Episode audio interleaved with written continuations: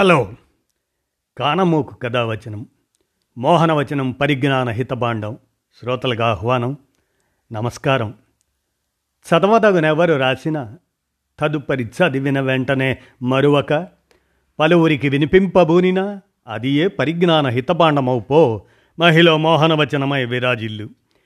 పరిజ్ఞాన హితభాండం లక్ష్యం ప్రతివారీ సమాచార హక్కు ఆస్ఫూర్తితోనే ఇప్పుడు. కమలేష్ డి పటేల్ పుస్తక సమీక్షగా పిల్లల్ని ఎలా పెంచాలి అనేటువంటి అంశాన్ని మీ కానమోకు కథ వచ్చిన శ్రోతలకు మీ కానమోకు స్వరంలో ఇప్పుడు వినిపిస్తాను వినండి. పిల్లల్ని ఎలా పెంచాలి? ఇక వినండి. నా బిడ్డకేం తక్కువ? రాజులా పెంచుతా. ప్రతి తండ్రి అనుకునే మాటే ఇది. అడిగినవన్నీ కొనిచ్చి ఆస్తులు సంపాదించి పెట్టి నిజంగానే పిల్లల కోసం మన దేశంలో తల్లిదండ్రులు చేస్తున్నంత మరెవ్వరూ చెయ్యరేమో. అందుకే రెండేళ్ళ క్రితం అరవై నాలుగు వేల కోట్లు ఉన్న పిల్లల వస్తువుల మార్కెట్ విలువ ఐదేళ్ళలో లక్షా ఇరవై వేల కోట్ల రూపాయలకు చేరుతుందని నిపుణుల అంచనా. పిల్లల్ని పెంచటం అంటే అన్ని సౌకర్యాలు అమర్చడమేనా? వాళ్ళకి కావలసిందేమిటి? మనం ఇస్తున్నదేమిటి? అన్న ఆలోచన అమ్మా నాన్నల్ని ఎప్పుడూ వేధిస్తూనే ఉంటుంది. ఆ ఆందోళనని ఆచరణ దిశగా మళ్ళిస్తుంది ది విజ్డమ్ బ్రిడ్జ్ అనే పుస్తకం. దాజీగా పేరొందిన ఆధ్యాత్మికవేత్త కమలేష్ డి పటేల్ ఆయన రాసిన ఈ పుస్తకం తల్లిదండ్రుల ఎన్నో సందేహాలకు సమాధానం ఇస్తుందని ఈ సమీక్ష ద్వారా మనం తెలుసుకోవచ్చు. అదేదో వినండి. పిల్లల్ని ఎలా పెంచాలట? ఒక యువకుడు గురుకులంలో ఉండి అన్ని విద్యలు నేర్చుకున్నాడు. అతడు తిరిగి ఇంటికి వెళ్ళిపోయే సమయం దగ్గర వచ్చింది. గురువు భార్య ఆమె దగ్గర వీడ్కోలు తీసుకోవడానికి వెళ్ళాడు.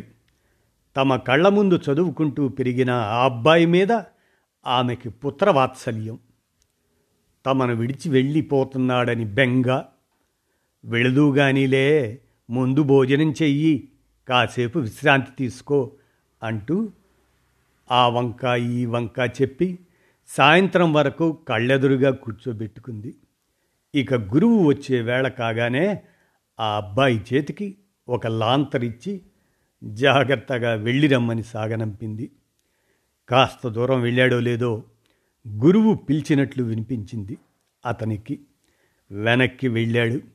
శిష్యుడి చేతిలోని లాంతరు తీసుకొని ఆయన ఇక వెళ్ళు జాగ్రత్త అన్నాడు. చీకట్లో వెళ్తున్న వాడి చేతిలో దీపం తీసేసుకొని జాగ్రత్తగా వెళ్ళమంటాడేమిటి? ఇంతకీ అతడు క్షేమంగా చేరాడా? నిజానికి ఈ సందిగ్ధావస్థ ప్రతి తల్లి తండ్రి పిల్లల పెంపకంలో ఎదుర్కొనేదే. ఇక్కడ గురువు భార్య పిల్లల పట్ల మన ప్రేమకు ప్రతీక అయితే గురువు క్రమశిక్షణకు సంకేతం. విద్యావంతుడైన ఆ అబ్బాయికి జ్ఞానమే దారి చూపుతుందని దీపంతో పని లేదని గురువు ఉద్దేశం ప్రేమ క్రమశిక్షణ ఈ రెంటి మధ్య నలిగిపోని తల్లిదండ్రులు ఉండరు కదా. అందుకే తన పుస్తకాన్ని దాజీ ఈ కథతోనే ప్రారంభించారు. పిల్లల పెంపకం గురించి ఆయన ప్రధానంగా తొమ్మిది సిద్ధాంతాలను చర్చించారు. తన జీవితం నుంచి ఉదాహరణలు ఇస్తూ సందర్భానుసారం శాస్త్రీయ పరిశోధనలను పేర్కొంటూ రాసిన ఈ పుస్తకం మంచి తల్లిదండ్రులు ఎలా కావచ్చో చెబుతుంది. పిల్లల పెంపకంలో తాతయ్యలు బామ్మల విలువేమిటో చాటుతుంది. ఈ ఆంగ్ల పుస్తకంలోని విశేషాల సారాంశం వింటారా మరి? బిడ్డను పెంచాలంటే ఊరంతా పూనుకోవాలని ఆఫ్రికన్ల సామెత. ప్రపంచంలో ఎక్కడైనా అంతేనేమో. ఒకప్పుడు మన సమాజాలన్నీ గ్రామీణ సమాజాలే. అక్కడ అందరూ కలిసిమెలిసి బంధాల్ని బాధ్యతల్ని పంచుకునేవారు. పిల్లల్ని పెంచడంలోనూ తలా ఒక చెయ్యి వేసేవారు. బోలెడంత మంది సభ్యులతో సమిష్టి కుటుంబాలు ఉండేవి. వారందరి ప్రేమ ఆప్యాయతల నడుమ పిల్లలు భద్రంగా స్వేచ్ఛగా పెరిగేవారు. నగర జీవితము చిన్న కుటుంబాలు భార్యాభర్తలిద్దరూ ఉద్యోగాలు చేయడం తప్పనిసరైన ఈ రోజుల్లో అలాంటి పెంపకం సాధ్యం కాదు. మరెలా? చిన్న కుటుంబాల్లో పెరిగే పిల్లలు ఒంటరితనంతో బాధపడతారు. ఊరంటే ఒక ప్రాంతం కాదు. మనుషులు పిల్లల్ని పెంచడానికి ఊరంతా తీసుకురాలేం కానీ తాతయ్యని బామ్మని తీసుకురావచ్చు. వాళ్ళ అనుభవం వల్ల పిల్లల పెంపకంలోని సవాళ్ళను ఎదుర్కొనడంలో సహాయం పడుతుంది. పిల్లల సంరక్షణకు బయటివారి మీద ఆధారపడితే ఆందోళన ఆర్థిక భారము కూడా అదే సొంత మనుషులైతే అవేవీ ఉండవు. పెద్దల దగ్గర ఉండటం సాధ్యం కాకపోయినా పిల్లలు వారి ప్రేమకు దూరం కానక్కర్లేదు. ఫోన్లు టెక్నాలజీని అందుకు వాడుకోవచ్చు. వారానికోసారైనా వీడియో కాల్ చేసి పెద్దలతో మాట్లాడించాలి. అనుబంధాలే ఒంటరితనాన్ని దూరం చేస్తాయి.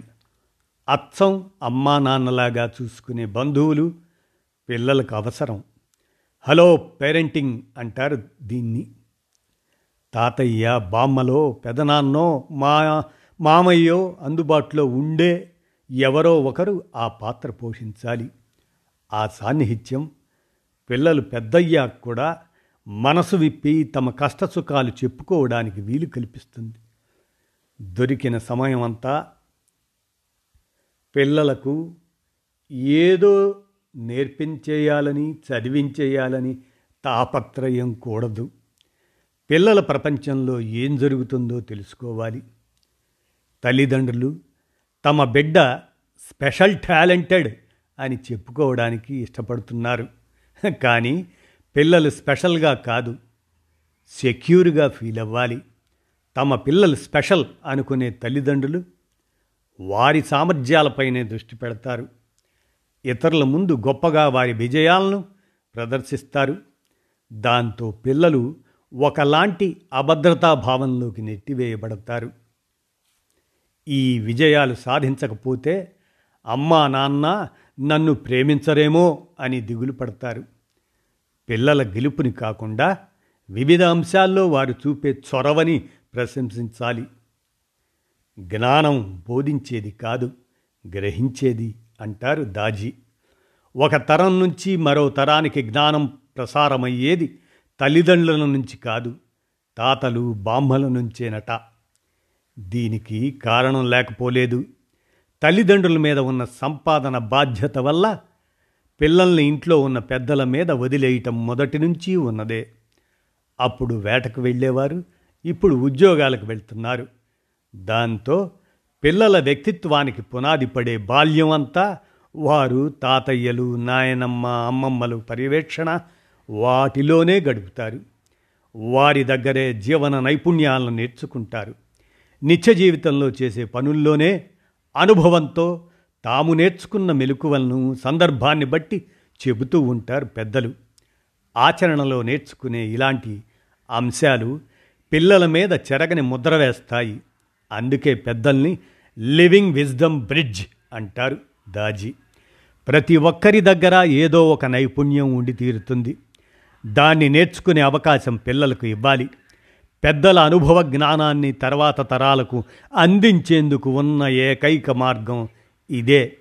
ఏ వయసులో పిల్లల్ని కనాలి అన్నది నేటి సమాజంలో చర్చనీయాంశం. స్త్రీ పురుషులిద్దరూ కెరీర్కే పెద్దపీట వేస్తూ పెళ్ళిని పిల్లల్ని వాయిదా వేస్తున్నారు. అవి వారి వ్యక్తిగత విషయాలే కావచ్చు. ఇక్కడ మనం పిల్లల కోణంలో మాత్రమే సమస్యను చూద్దాం. ముప్పై ఐదేళ్ళు దాటాక పుట్టే పిల్లల్లో శారీరక మానసిక సమస్యలు తలెత్తే అవకాశం ఉందని పరిశోధనలు చెబుతున్నాయి. రెండోది పిల్లల్ని పెంచడానికి చాలా ఓపిక శక్తి కావాలి. వయసు పెరిగే కొద్దీ అవి తగ్గిపోతాయి. తల్లిదండ్రులకే కాదు వారికి తోడ్పాటునందించే పిల్లల నానమ్మ అమ్మమ్మల వయసు పెరుగుతుంది. దాంతో వాళ్ళు ఓపిగ్గా పెంచలేకపోవచ్చు. ఆలస్యంగా పిల్లల్ని కంటే వాళ్ళు జీవితంలో స్థిరపడేసరికి తల్లిదండ్రులు వృద్ధులైపోతారు. మనవల ముద్దు ముచ్చట్లను ఆస్వాదించలేరు. ఇలాంటివన్నీ దృష్టిలో పెట్టుకోవాలి. ఉద్యోగము ఆర్థిక విషయాల గురించి ఎలా ముందుగా ప్లాన్ చేసుకుంటామో అలాగే పిల్లల్ని ఆహ్వానించే సమయాన్ని ప్లాన్ చేసుకోవాలి. అప్పుడే సంతోషంగా తల్లిదండ్రుల హోదాని ఆస్వాదించవచ్చు. వివాహ బంధంలో తృప్తిగా ఆనందంగా ఉన్నదంటే మంచి తల్లిదండ్రులు కూడా కాగలరు. తల్లిదండ్రులు ఆనందంగా ఉంటే పిల్లలు సంతోషంగా ఉంటారు. పిల్లలకు యాభై శాతం సంతోషం జన్యుపరంగా తల్లిదండ్రుల నుంచి వస్తే మిగిలిన యాభై శాతం చుట్టూ ఉన్న పరిస్థితుల నుంచి వస్తుందట.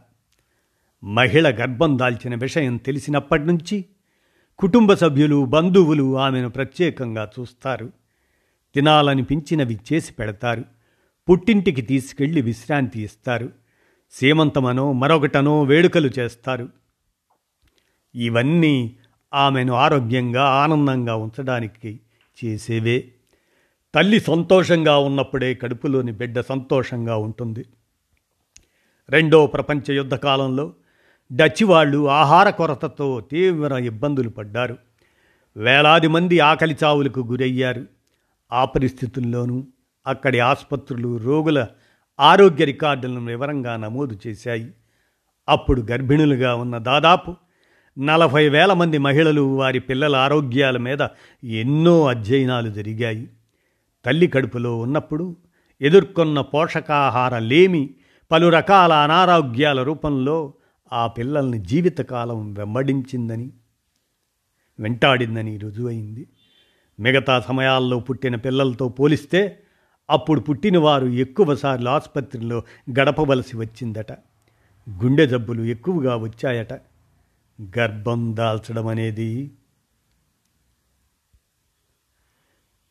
కేవలం కాన్పు సాఫీగా అవడంతో అయిపోయే ప్రక్రియ కాదని బిడ్డ జీవితకాలపు ఆరోగ్యాన్ని గర్భంలో ఉన్నప్పటి సమయమే శాసిస్తుందని ఆ అధ్యయనాలు తేల్చి చెప్పాయి. అందుకే గర్భిణికి మంచి ఆహారము విశ్రాంతి ఇస్తూ శారీరకంగాను మానసికంగాను ఆమె ఆనందంగా ఉండేలా చూసుకోవాలి. సంతోషంగా ఉన్న తల్లి బిడ్డని ప్రేమగా చూసుకుంటుంది. అది బిడ్డలో భద్రతకి ప్రేమ బంధానికి పాదులు వేస్తుంది. పిల్లల మెదడు తొంభై శాతం మూడేళ్ళ లోపలే ఏర్పడుతుంది. ఆ వయసులోనే అది అయస్కాంతంలాగా అందిన సమాచారాన్ని అంతటినీ గ్రహించేస్తుంది. భాష అభిరుచి ఆలోచన విశ్లేషణ నైపుణ్యాలు లాంటి ఎన్నో లక్షణాలకు గట్టి పునాది వేస్తుంది. కొందరు పిల్లలకు అన్నీ నేర్పించేసి బాలమేధావులుగా తయారు చేయాలని ఆత్రపడుతుంటారు. దానివల్ల ఒరిగేదేమీ ఉండదు. నీళ్ళున్నాయి కదా అని బిందెల కొద్దీ పోసేస్తే చెట్టు కాయలు కాయదు. అది కాసే సమయం వచ్చినప్పుడే కాస్తుంది. అలాగే పిల్లలను మనం చేయాల్సిందల్లా వారి చిన్ని మెదడుకు మేత వేయడం.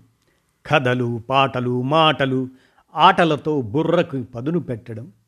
ఆ చిన్ని మొక్క పెద్దదై తన ప్రతిభా పాటవాలతో అలరించేదాకా వేచి చూడడం.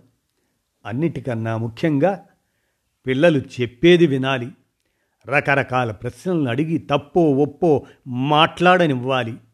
సరిచెయ్యకూడదు. తోటి పిల్లలతో ఆడుకోవాలి. అదే సమయంలో తల్లిదండ్రులు తమ స్నేహితులతో పిల్లల పెంపకంలో అనుభవాలను పంచుకోవాలి. అంతేకాని పోల్చుకోకూడదు. పిల్లలందరూ ఎవరికి వారే ప్రత్యేకం. పిల్లల్ని తీర్చిదిద్దడంలో మాట చాలా ముఖ్యం. తల్లిదండ్రుల మాటలు వారికి ధైర్యాన్ని ఇవ్వాలి. విలువల్ని నేర్పాలి. చెడు అలవాట్లను సరిదిద్దటం కన్నా మొదటి నుంచే మంచి అలవాట్లు అలవేళలా చూడాలి. పెద్దలు ఇరవై నాలుగు గంటలు ఫోనో టీవీనో చూస్తూ పిల్లల్ని అవతలి గదిలోకి వెళ్ళి చదువుకోమనటం పద్ధతి కాదు. పిల్లలు చుట్టూ కనిపిస్తున్న వినిపిస్తున్న ప్రసిద్ధాన్ని గ్రహిస్తారు. అందుకే వాళ్ళేం చూడాలని ఆశిస్తున్నారో అవే కనిపించేలా పెద్దలు నడుచుకోవాలి. పిల్లలకి తల్లిదండ్రులే రోల్ మోడల్స్ అన్నది మర్చిపోకూడదు. కొందరు పెద్దలు సిగరెట్లు మద్యం తాగుతారు. పిల్లల ముందే అసభ్యంగా మాట్లాడతారు. పిల్లల్ని ఆదేశించడం ఆజ్ఞాపించడం కన్నా ఆడుతూ పాడుతూ చెప్పాలనుకున్నది వాళ్ళకు చెప్పగలగటమే సరైన పేరెంటింగ్. తీయని జామకాయలు కాయాలంటే జామ మొక్కే నాటాలి. నీరు పోసి జాగ్రత్తగా పెంచాలి. చీడ పట్టకుండా కాపాడుకోవాలి. అప్పుడు తీయని జామకాయలే కాస్తాయి. ఆ చెట్టు క్యారెక్టర్ అయితే పండ్లు వ్యక్తిత్వం. క్యారెక్టర్ని మనం ఎంత బాగా కాపాడితే అంత మంచి వ్యక్తిత్వం రూపుదిద్దుకుంటుంది. పిల్లల క్యారెక్టర్ని మౌల్డ్ చేయటం తల్లిదండ్రుల బాధ్యత. పరీక్షల్లో నీకు ఎన్ని మార్కులు వచ్చాయి అందరికన్నా ఎక్కువ ఎవరికి వచ్చాయి టీచర్ నిన్నేమన్నారు? పెద్దయ్యాక ఏమవుదామనుకుంటున్నావు? సాధారణంగా ఇలాంటి ప్రశ్నలు అడగని తల్లిదండ్రులు ఉండరేమో. ఇవాళ స్కూల్లో ఏం చేశావు? లంచ్ ఎవరితోనైనా షేర్ చేసుకున్నావా? ఎవరికైనా సాయం చేసావా ఇలాంటి ప్రశ్నలు అడిగేవారు అరుదు. మన ప్రశ్నలు ఎప్పుడు తెలివితేటలు యాంబిషన్ మీదే ఉంటాయి. కానీ పిల్లలు నేర్చుకోవాల్సింది మంచితనం మానవత్వం విలువలు వీటిని నేర్పక్కర్లేదు. సహజంగానే వస్తాయనుకుంటారు. కానీ నిజానికి నేర్పాల్సింది నేర్పించాల్సింది వీటినే. అప్పుడే వాళ్ళలో చక్కటి వ్యక్తిత్వం రూపుదిద్దుకుంటుంది. పిల్లల్ని ఎంతో జాగ్రత్తగా పెంచి వాళ్ళు బాల్యం నుంచి కౌమారంలోకి రాగానే పూర్తిగా వదిలేస్తారు తల్లిదండ్రులు. తమ ఎత్తు ఎదిగిన బిడ్డల్ని చూసుకొని మురిసిపోతారు. పెద్దరికం ఆపాదించేస్తారు. నిజానికి హార్మోన్ల మార్పులతో అతలాకుతలమయ్యే ఆ వయసులోనే పిల్లలకు పెద్దల ప్రేమ మార్గదర్శకత్వం చాలా అవసరం. అది లేనప్పుడే పిల్లలు పక్కదారి పడతారు. వ్యసనాల బారిన పడతారు. అందుకే పసిపిల్లల్ని ఎంత సున్నితంగా ఎత్తుకుంటామో పెద్ద పిల్లలతో అంత సున్నితంగా మాట్లాడాలి. పదేళ్ళలోపు పిల్లల మనస్సు ఫ్లెక్సిబుల్గా ఉంటుంది. నిశ్చితమైన అభిప్రాయానికి రాలేరు కాబట్టి వారి మనసులోకి మనం అనుకున్న ఆసక్తుల్ని చొప్పించవచ్చు. టీనేజ్లోకి వచ్చాక అలాంటివి సాధ్యం కాదు. ఇష్టాయిష్టాలపై వారికో ఖచ్చితమైన అభిప్రాయం వచ్చేస్తుంది. అధికారంతోనో వాదనతోనో వాళ్ళ అభిప్రాయాల్ని మార్చాలనుకోకూడదు. ఎంత పెద్ద పిల్లలైనా వారికి ప్రేమ కావాలి. దాన్ని పుష్కలంగా అందించాలి. రోజూ కొంత సమయం వారితో గడపాలి. సరదాగా నవ్వుకోవాలి. మీ చిన్ననాటి అనుభవాలు తీసుకున్న నిర్ణయాల్లో తప్పొప్పులను నిస్సంకోచంగా చర్చించాలి. నీతి బోధల కన్నా అనుభవాలు చెప్పే పాఠాలు మనసులో నాటుకుంటాయి. పిల్లల్లో ఆలోచనని వివేకాన్ని పెంచుతాయి. మంచి పౌరులుగా తీర్చిదిద్దుతాయి. చాలామంది తల్లిదండ్రులు పిల్లలు బాధ్యత తెలుసుకోవడం లేదని బాధపడుతుంటారు. వాళ్ళకు బాధ్యత అప్పచెప్పటం ఎలాగో ముందు పెద్దలు తెలుసుకోవాలి. సవా లక్ష అనుమానాలతో కాకుండా పిల్లల్ని నమ్మి బాధ్యత అప్పచెప్పాలి పొరపాట్లు జరుగుతాయి. వాటి నుంచే పాఠాలు నేర్చుకొనివ్వాలి. ప్రేమలో క్రమశిక్షణ చూపండి. కానీ క్రమశిక్షణను ప్రేమించకండి. అని చెబుతారు దాజీ. చాలామందికి తాము తల్లిదండ్రులు కాగానే క్రమశిక్షణ గుర్తొస్తుంది. అది పిల్లలకు మాత్రమే సంబంధించిన విషయం అనుకుంటారు. క్రమశిక్షణ ప్రతి ఒక్కరికి అవసరం. అది వ్యక్తిత్వంలో భాగం. క్రమశిక్షణ అంటే స్వేచ్ఛకు సంకెళ్ళు వేయడం కాదు స్వేచ్ఛను ఇవ్వడం. జీవనశైలి అలవాట్లను క్రమశిక్షణను పెద్దల్ని చూసే పిల్లలు నేర్చుకుంటారు. అందుకే ముందు మనల్ని మనం మెరుగుపరుచుకొని వ్యక్తిగత క్రమశిక్షణ పాటించాలి. వయస్సుకు తగినట్లు పిల్లలకు మంచి అలవాట్లను నేర్పే విషయంలో ఒకటికి పదిసార్లు చెప్పడంలో తప్పు లేదు. అయితే అది నసపెట్టినట్టో తిట్టినట్లో ఉండకుండా మర్యాదగా చెప్పాలి. మంచి భాష సమయ పాలన సహానుభూతి చూపటం లాంటివి అన్నీ పిల్లలకు అలవాటయ్యేలా చూడాలి. పిల్లవాడు ఆడుకోవటానికి వెళ్ళకుండా ఇవాళ హోంవర్క్ చాలా ఉంది చేసుకో అన్నాడంటే సెల్ఫ్ డిసిప్లిన్ నేర్చుకుంటున్నాడన్నమాటే. అలాంటప్పుడు మెచ్చుకుంటూ ఉంటే క్రమంగా మంచేదో చెడేదో వాళ్ళే నిర్ణయించుకోగలుగుతారు. అలాగనే పరిశోధనలు ఏం జరుగుతున్నాయంటే పిల్లల పెంపకానికి సంబంధించి కొన్ని పరిశోధనలు మనం గమనిస్తే రెండేళ్ళ వరకు పిల్లలకు అసలు ఏ తెరా చూపించవద్దంటుంది అమెరికన్ అకాడమీ ఆఫ్ పిడియాట్రిక్స్. చిన్నప్పుడే స్క్రీన్ ఎక్స్పోజర్ బడికెళ్ళాక పిల్లల నేర్చుకునే సామర్థ్యాన్ని దెబ్బతీస్తుందట. పిల్లలు చూడకపోయినా ఇంట్లో ఏమోలో పడున్న నడుస్తున్న టీవీ వారి ఏకాగ్రతను భగ్నం చేస్తుందట. మాట తీరుని సమస్యల్ని ఎదుర్కొనే విధానాన్ని ప్రభావితం చేస్తుందట. యూనివర్సిటీ ఆఫ్ బ్రిస్టల్కి చెందిన పరిశోధకులు మట్టికి మనిషికి ఉన్న బంధం గురించి పరిశోధించారు. మట్టిని ముట్టుకున్నప్పుడు శరీరంలో సెరటోనిన్ స్థాయి పెరుగుతుందట. అది మన భావోద్వేగాలను నియంత్రిస్తుంది కాబట్టి పిల్లల్ని మట్టిలో ఆడుకోనివ్వాలి. హెల్త్ సర్వీసెస్ కంపెనీ సిగ్నా రెండు వేల పద్దెనిమిదిలో ఇరవై వేల మందితో ఒక అధ్యయనం చేసింది.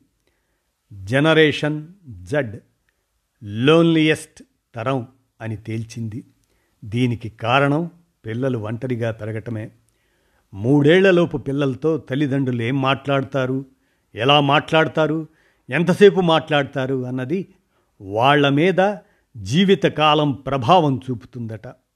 పంతొమ్మిది వందల తొంభై ఐదులో అమెరికా పరిశోధకులు ఈ విషయంపై అధ్యయనం చేసి ద ఎర్లీ కెటాస్ట్రఫీ అన్న నివేదిక వెలువరించారు.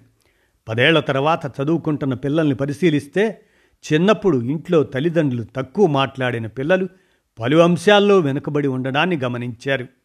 ఆ అధ్యయనం తర్వాత తల్లిదండ్రుల్లో చైతన్యం తేవడానికి అక్కడ దేశవ్యాప్తంగా పలు కార్యక్రమాలు చేపట్టారు.